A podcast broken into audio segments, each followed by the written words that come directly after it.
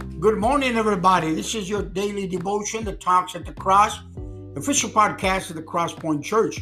We are so happy to be able to uh, come at you this morning with Psalms 32, verse 5.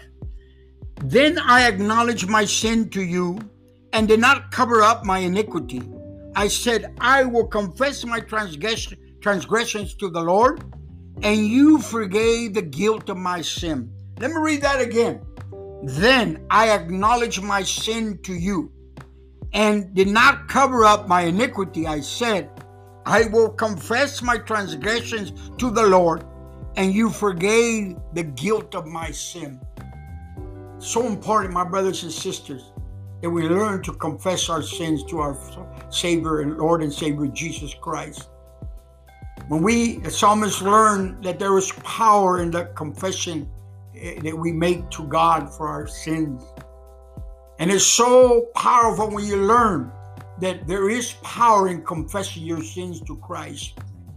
This morning, I want to thank God for this verse reminding us that we must confess. We must not cover up our sins. We, he knows it, but we got to tell Him. And we thank you, Lord, for your word this morning, reminding us the power of confession. Bless my brothers and my sisters those who are listening to this podcast, they may be blessed. In Jesus' name we pray. Amen. Amen.